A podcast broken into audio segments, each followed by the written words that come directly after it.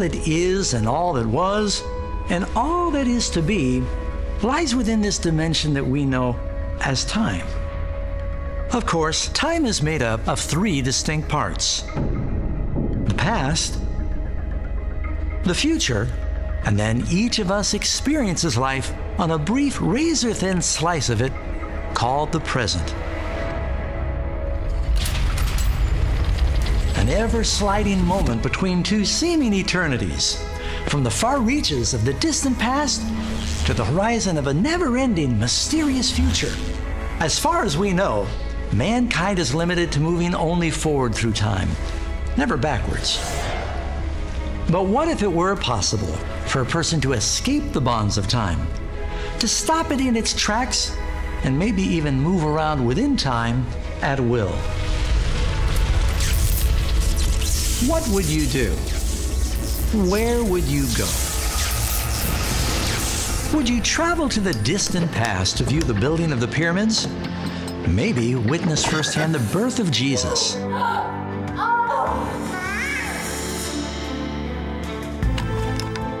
Or perhaps even go back in time to prevent the assassination of Abraham Lincoln.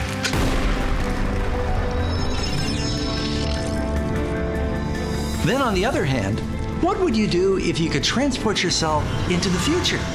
To go forward to any moment in time and to discover in advance the outcome of every decision you can make. To step out of the dimension of time and space and have a good look around. Who wouldn't want to do that? What would you do with that kind of power? Is this just a wild fantasy? Well, maybe not completely. In the early 20th century, Albert Einstein introduced to the world the theory of special relativity. When it was later tested and proven to be true, it revolutionized our understanding of time and space. Einstein discovered time can actually be slowed down or accelerated depending on how fast you move relative to something else. For example, an astronaut inside a spaceship flying away from the Earth at near the speed of light would age more slowly than a twin brother who remained on the Earth.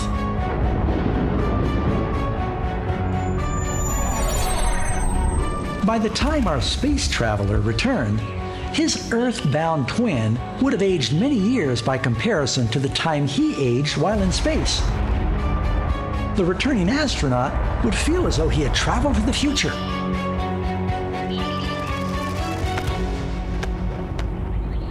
But what if there was a powerful being who is unbound by the constraints of time? A being with absolute power over time and space. And one who knows the future even better than you know your own past. Impossible? Well, what if I could prove it? I can with this book, the Bible.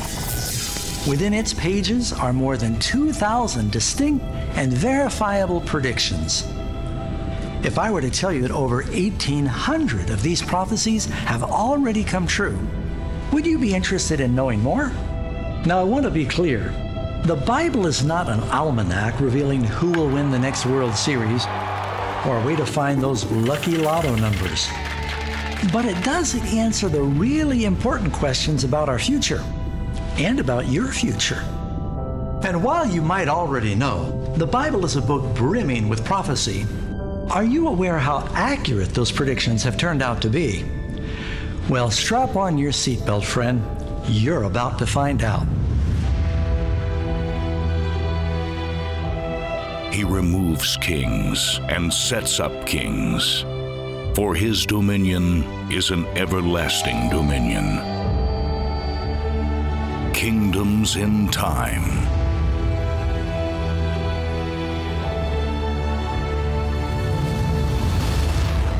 In the beginning. See, the Bible does talk about time. Let's begin with maybe a little background.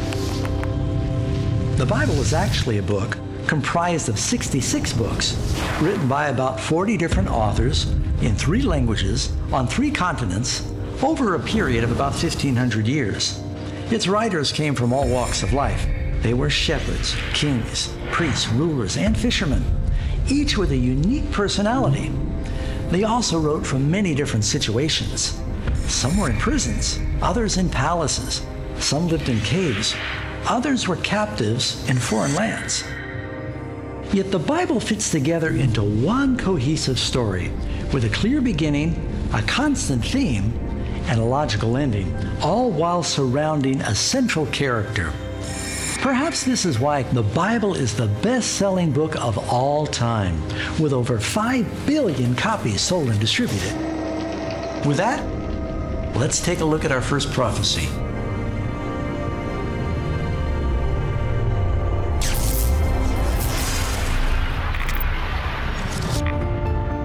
The Gospel book of Matthew records that in AD 30, Jesus predicted the destruction of Jerusalem in great detail, 40 years before it took place. He pointed to the immense polished marble stones and columns, and he stunned the disciples by saying, Assuredly I say to you, not one stone shall be left here upon another that shall not be thrown down. When Jesus made the prediction that there would be not one stone left upon the other of the temple, you can just imagine how the Jews of that time would have felt. This was a building project that had been going on for almost 100 years. Jerusalem is where the presence of God, the Shekhinah of God, was in the temple. I mean, God was there, literally there. The disciples were astonished by this prediction because the temple was the crown jewel of the nation. It was constructed with tons of massive and precious stones. One foundation stone you can still see today is 41 feet long by 15 feet deep, and it weighs more than 500 metric tons. That's more than 100 elephants. But Jesus' prophecy came true. According to the renowned historian Josephus, during the conquest of Jerusalem, when the Roman soldiers set fire to the temple, the extreme heat melted the abundant gold that adorned the place of worship. This caused the precious liquefied metal to seep into the cracks of the foundation stones. After the battle, the Roman soldiers came and toppled every single stone in order to recover the gold. This generation will by no means pass away till all these things take place. Amazingly, there's another biblical prophecy concerning the Jewish struggle with Rome that actually predates the time of Jesus. The Lord will bring a nation against you from far away, from the ends of the earth, like an eagle swooping down, a nation whose language you will not understand, a fierce looking nation without respect for the old or pity for the young. They will lay siege to all the cities throughout your land until the high fortified walls in which you trust fall down. And indeed, the Romans did swoop down on Jerusalem, and they lay siege to the city. In harmony with Moses' prophecy, the Roman flags bore the image of eagles in flight blazing in the sun.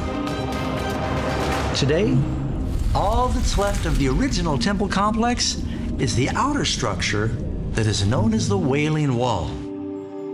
Interestingly, if you walk nowadays from the Wailing Wall down south, there is a road there that is full of toppled stones. You have these huge layers of just broken stones on top of each other that were thrown over and pushed over.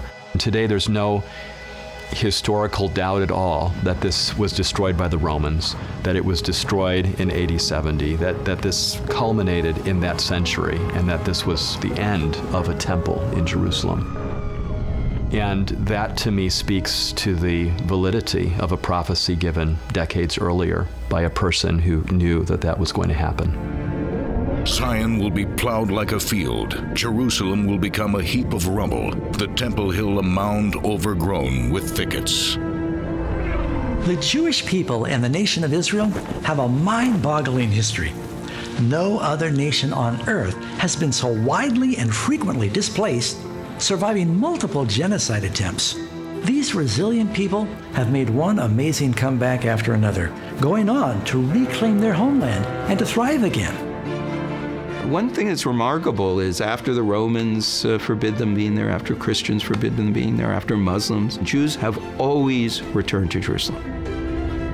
Long before the state of Israel, at least by the 1870s, probably as early as 1860s or 1850s, the Jews were a majority population in Jerusalem under the Ottomans. Why? Because that's where they wanted to go. Thus saith the Lord God Behold, I will take the children of Israel from among the heathen, whither they be gone, and will gather them on every side, and bring them into their own land. And I will make them one nation in the land upon the mountains of Israel. In May 1948, the Jewish state was reestablished as an independent nation.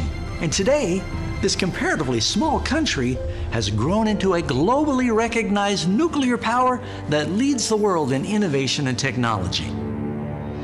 Jeremiah 25 contains another astounding prophecy regarding the destruction of Jerusalem and its miraculous restoration.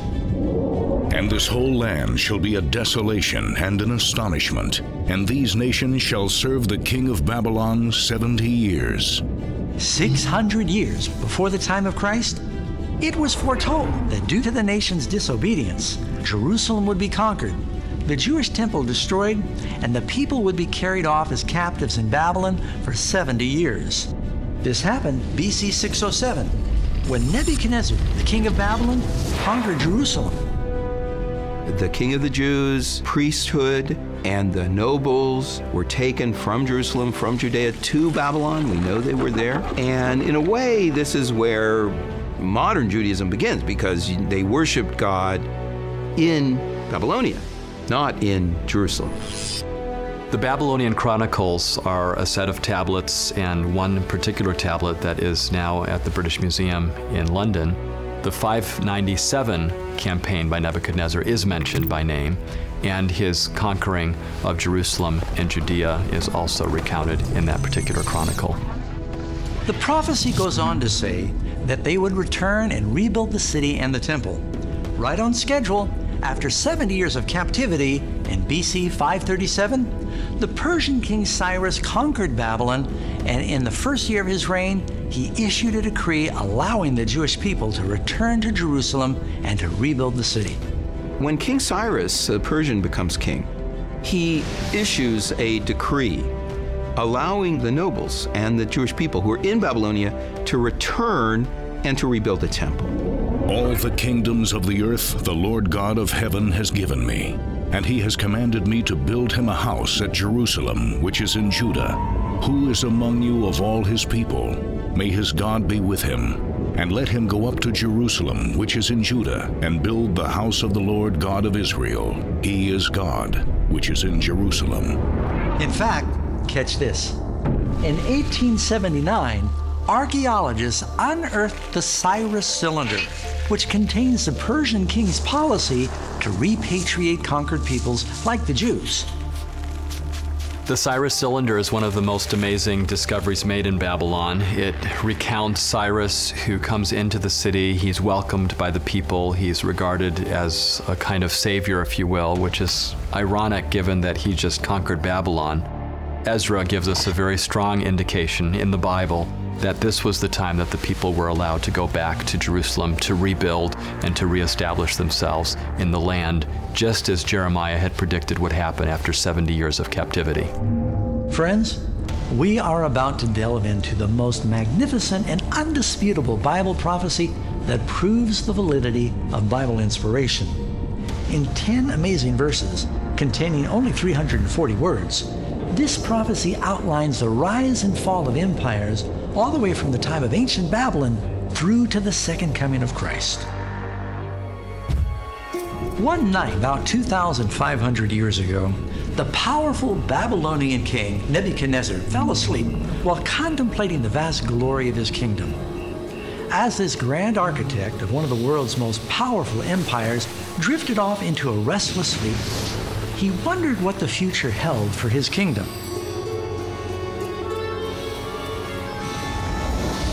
God took this opportunity to reveal to him through a vivid dream not only the ultimate fate of his nation, but also the rise and the fall of world empires from his day all the way to the end of Earth's history. In this amazing prophetic dream found in Daniel chapter 2, God showed Nebuchadnezzar a colossal statue with a head of gold, the chest of silver, thighs and belly of bronze, legs of iron, and the feet and toes mixed partly of clay and iron. Then suddenly, a huge stone plunged from the heavens and smashed the idol, pulverizing it into dust.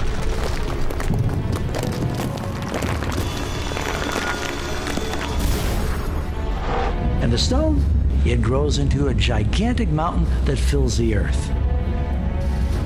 Nebuchadnezzar knew this was no ordinary dream.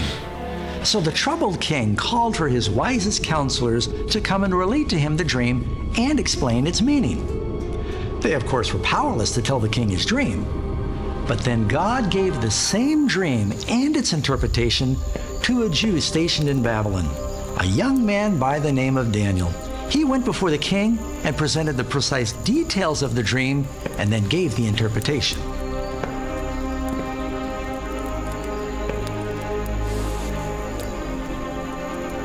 In doing this, the Bible prophet divulged the next two millennia of world empires that would impact God's people. And so far, all of this has transpired just as predicted. Daniel told the king that the head of gold represented Nebuchadnezzar's kingdom. Babylon, which ruled the world from 612 to 539 BC, was one of the wealthiest and most powerful empires of antiquity, one that could aptly be described as the head of gold. Babylon was probably one of the most sophisticated, most opulent cities ever built up to that point in history. And Nebuchadnezzar, who was the longest reigning king in Babylonian history, really rebuilt this city as a showcase to the entire world. Most cities of the ancient world were really walled villages. Even Jerusalem in King David's time was really rather small. But Babylon was a city even by modern standards. The city of Nineveh, the capital of the Assyrians, was a city of about 2.9 square miles. Rome was a city of about one square mile. You have Athens, which of course was a uh, philosophical capital, if you will, with 0.8 square miles. And then you have Babylon with four square miles. So that's, that's four times the size of Rome. And what we have really in this amazing city is some of the most incredible architecture. We have the city surrounded by eight gates, each named after a particular deity. The most famous, of course, is the Ishtar Gate, which is now in the Vorderasiatische Museum in Berlin. The Euphrates River flowed through the city.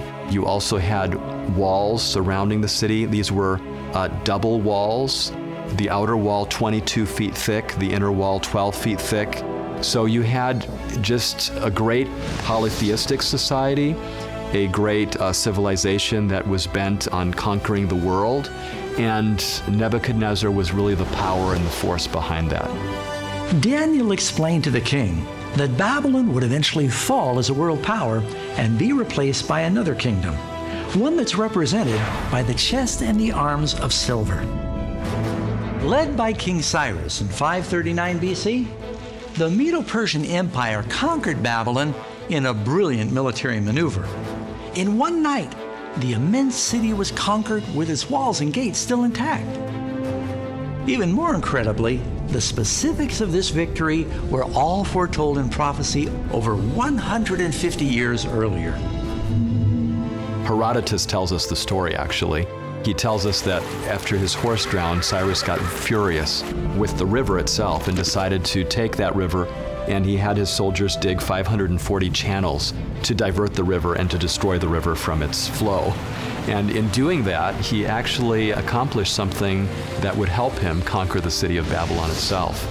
And when the river was diverted, they were able to march in underneath the city walls because the river gates had been left open. They entered the city, overthrowing the world's mightiest nation. And that's what the army did. They marched in, they were able to open the top gates and totally conquer Babylon, which was unthinkable at that time. But that's what the prophecy had said would happen, and that's exactly what happened. Thus says the Lord to his anointed, to Cyrus, whose right hand I have held, to subdue nations before him, and loose the armor of kings, to open before him the double doors, so that the gates will not be shut, that you may know that I, the Lord, who call you by your name, am the God of Israel. 150 years in advance, Cyrus had been named. Here is the prophet Isaiah looking ahead and by, we believe, divine inspiration, naming the very person who would come in and conquer Babylon according to prophecy. In Isaiah chapter 44, we have this amazing prophecy where it says, To the rivers, be dry, I will dry up your rivers, says the Lord. And to Cyrus, my anointed, my shepherd, he's the one that's going to accomplish this. So, in this text, which dates 150 years before the event, you have already Isaiah predicting the very means by which Cyrus would take the city of Babylon, which is quite incredible when you think about biblical prophecy. Who says of Cyrus, He is my shepherd, and he shall perform all my pleasure, saying to Jerusalem, You shall be built, and to the temple, Your foundation shall be laid. Persians, they worship one God, they are monotheists. They have that in common with the Jews, and there may well be a spark of sympathy there. With Cyrus and his conquering of Babylon, it ushers in the Medo Persian Empire period, which lasts from 539 all the way down to 331. When Medo Persia came, it was almost as if there was a shift. They moved from gold to silver. Silver became the common currency. And while you'd had silver before in Babylon, they didn't have much use for it because they had so much gold. And silver became the currency that they used for trading with other nations, and that became almost the standard way of referring to Medo Persia was the Silver Empire.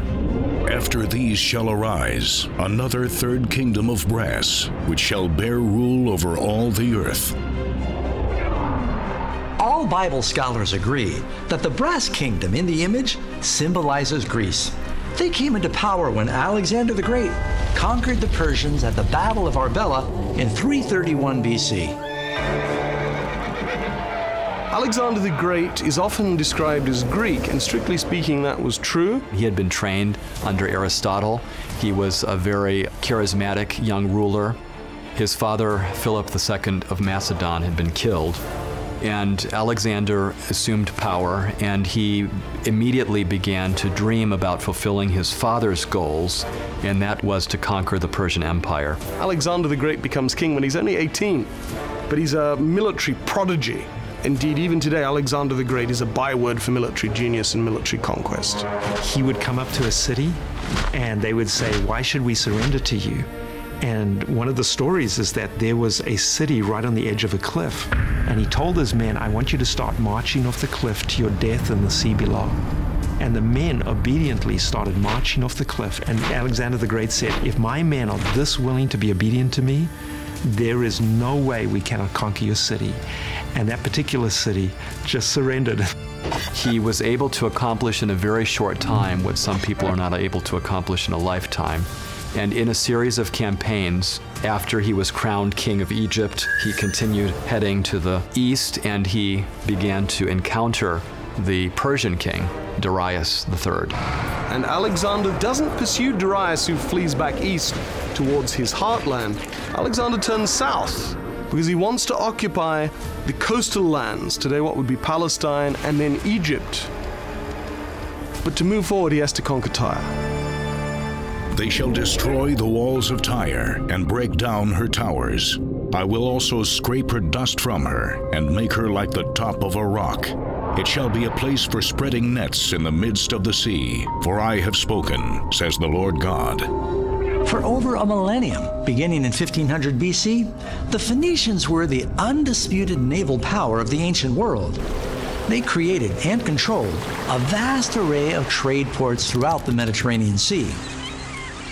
And in fact, the Phoenicians are so known as experts that they are brought into the Red Sea ports. The Bible describes how Solomon gets mariners from the king of Tyre to take his fleets down the Red Sea. In 597 BC, the prophet Ezekiel predicted that every building in the city of Tyre would be toppled by an invading army. In fact, every stone would be thrown into the sea. Tyre was an amazing city during this time. It was one of the largest trade cities of that period. And here was this prophecy saying that the city would fall. Well, even Alexander the Great, it seemed, couldn't make it fall. He sieged it for seven months. But then he came up with a plan. So Alexander says, Right, if they're out to sea, I'll just have to take the land to them. And he used the blocks of the old city, the big stones, threw them into the sea and built a causeway to be able to overcome the walls of the new city where the island was. And so then he can bring his army to bear. Tyre is stormed, utterly destroyed. That was an exact fulfillment of prophecy because prophecy had said that those stones would be cast into the sea and become a place where fishing nets were cast over. That's exactly what happened. Keep in mind, the idea that the Greeks would rule the world was a very bold prediction. Remember that at the time that Daniel's prophecy was given, Greece was just a collection of warring tribes with very little world influence. Greece remained in power till about 168 BC, when it was conquered by the next world power waiting in the wings. The fourth kingdom shall be as strong as iron, inasmuch as iron breaks in pieces and shatters everything. And like iron that crushes, that kingdom will break in pieces and crush all the others. Who followed Greece? It's an undisputable fact of history that the Iron Monarchy of Rome conquered them and enjoyed supremacy for the next 600 years. Once iron is introduced, the fundamental effect, and especially military effect, is that the price of weapons goes down considerably. So the price of making an iron arrowhead or an iron spear point or an iron helmet is much less than that of bronze. And mainly reason is that bronze contains tin, and tin can only be obtained in two places in the ancient world Afghanistan, or what's today Afghanistan, and what's today Cornwall in England. And trading it made it very expensive. So the Iron Age lowered the price of war, which meant armies got bigger. Rome was violent, they were ruthless, they were determined to conquer everywhere they went, and they were like iron crushing everything in its way. Kingdoms in Time. See what happens next and why you can trust the Bible with your life. Get your copy today. Don't forget to request today's life changing free resource. Not only can you receive this free gift in the mail, you can download a digital copy straight to your computer or mobile device. To get your digital copy of today's free gift, simply text the keyword on your screen to 40544 or visit the web address shown on your screen. And be sure to select the digital download option on the request page. It's now easier than ever for you to study God's Word with amazing facts wherever and whenever you want. And most important, to share it with others.